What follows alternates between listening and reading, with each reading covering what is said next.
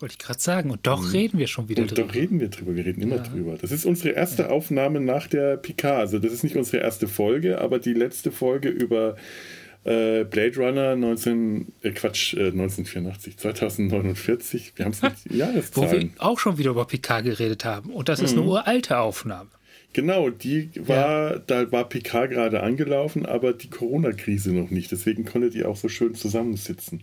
Ja. Ja, aber das ist unsere tatsächlich erste Post-PK-Aufnahme. Und jetzt, jetzt vorgestern, ähm, ungefähr, ups, Entschuldigung, das ist, macht äh, das Bier. Ach, wie schön. Ich bin allein und ich kann das. Ich, hatte, ich sehe dich und ich höre dich. Ich kann, un, unwahrscheinlich viele Menschen hören mich jetzt, also später. Ja. In, in einem äh, wahrscheinlich dreistelligen Bereich.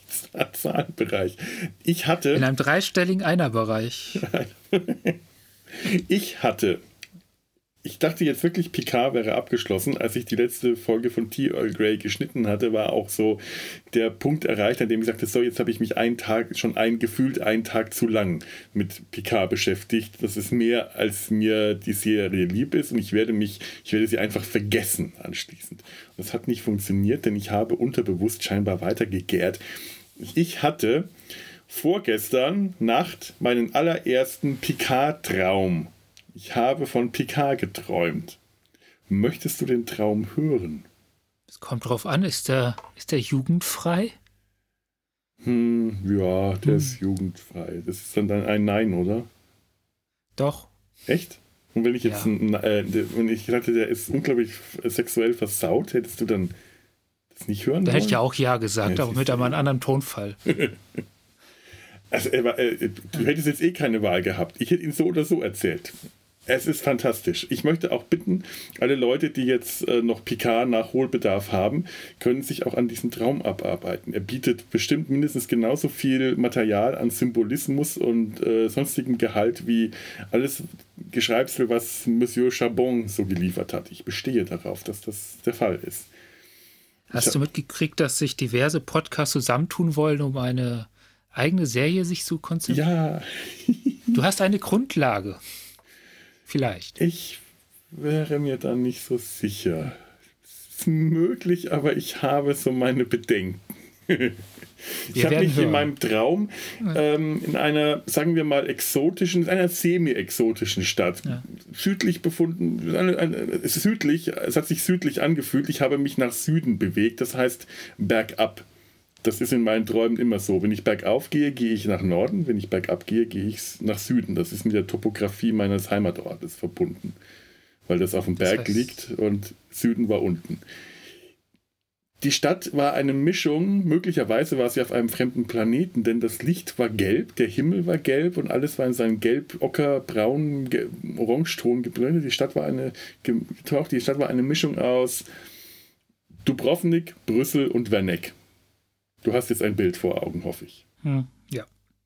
Tatsächlich? Nein. Gut. ich war auf der Suche, auf der Suche nach einem ganz bestimmten Ort.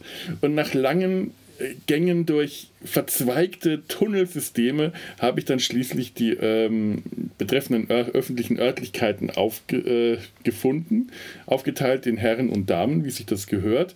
Der, ähm, die, die Verteilung war relativ ungerecht, aber vielleicht auch tatsächlich wieder gerecht, denn ähm, im Damenbereich gab es ungefähr dreimal so viele äh, Klokabinen wie im Herrenbereich.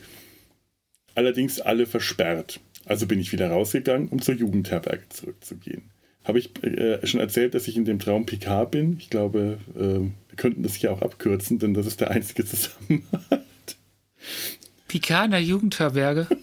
Ja, Herrlich. aus der Jugendherberge ja. kam eine Gruppe, angeführt von ja. einer Frau, die ein bisschen aussah wie eine Kollegin von mir und ein bisschen wie Diana Troy und aus irgendeinem Grund eine Brille getragen hat, was auf beide nicht zugetroffen hat.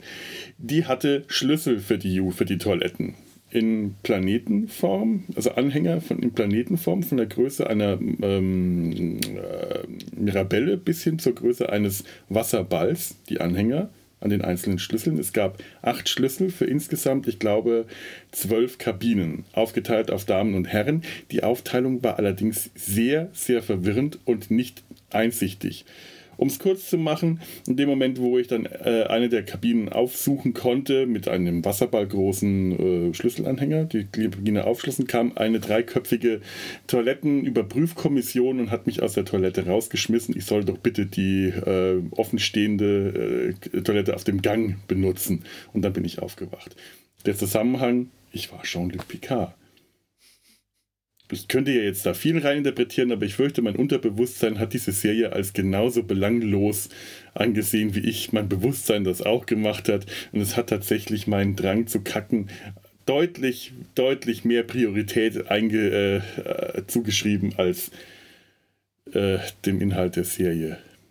Siehst du, und schon haben wir ein neues Konzept. Ja. Jean-Luc Picard, Jahre eines Wanderkapitans. Woher hast du gewusst, dass du Jean-Luc Picard bist? Das war mir einfach bewusst. Es war mir auch deswegen, ja. es wurde mir, in, ähm, also am Anfang war ich mir dessen einfach bewusst, ich bin Jean-Luc Picard. Ich glaube, ich habe an mir heruntergeschaut und habe diese Weste gesehen oder irgendwas. Ich war mir auch dessen bewusst. In dem Moment, wo ich auf diese, Wand, diese Gruppe aus der Jugendherberge kam, habe ich nicht mich etwa hinten angeschlossen oder bin zur Jugendherberge zurückgekommen, weil ich wusste, die sind jetzt unterwegs zu den Toiletten und ich müsste mich da anschließen, sondern ich bin einfach vorne hingegangen und habe mich vorne in die Reihe vorgedrängt. Denn ich war wichtiger als alle anderen. Und das wurde auch anstandslos akzeptiert. Und in diesem Moment war mir klar, ich war Jean-Luc Picard, wer soll ich sonst gewesen sein? Ja, und das ist der Teil, den wir wahrscheinlich rausschneiden, wenn wir die Folge für Vision vorbereiten, weil die sich immer beschweren, dass es so unangenehm lang wird. Und ich denke mal, das ist dann jetzt auch das Stichwort. Kommen wir zu etwas, äh, bevor uns jetzt alle Hörer, äh, also ich, ich möchte die Hörer noch an dieser Stelle nochmal bitte, darum bitten, analysieren. Ihr könnt meinen Traum auch tot analysieren. Auf Wunsch werde ich auch noch mit Details aufwarten. Das ist, äh, ist durchaus möglich und alles an Symbolgehalt da reinlesen und Verschwörungsgeschwurbel, was immer ihr wollt. Ich bitte darum, es wäre mir ein inneres, äh, ein Bedürfnis. Gab es nicht diese Next Generation Folge, wo Data anfängt zu träumen und auch gleich mit Traumanalyse anfänit? Ja. Ja, ja, ja stimmt. Ich ja, habe in, in meinem Traum Raben, niemand, Hammer, niemand Amboss. verschnitten. Ja. ja. Es war, einer, das war einer der weniger aufregenden Träume, muss ich leider sagen. Es war ein Traum, der wirklich sehr unspannend war. Das Spannendste war tatsächlich diese Mischung aus, ein, aus, äh, aus Dubrovnik, Brüssel und meinem Heimatort Werneck. Und ich war mir ziemlich sicher, dass es genau diese drei Städte waren, die äh, da eine ähm, architektonische Verschmelzung eingegangen sind. Und dieses gelbe Licht, das mir gezeigt hat, dieser gelbe Himmel, dass ich mich in alter Star Trek-Manier farbiger Himmel bedeutet, fremder Planet. Das muss wohl ausschlaggebend genug gewesen sein. Kommen wir jetzt allerdings dann ähm, doch heute noch zu einem äh, etwas äh, anspruchsvolleren Thema. Kommen wir zu 1984, dem Grund, warum wir eigentlich heute überhaupt hier sind.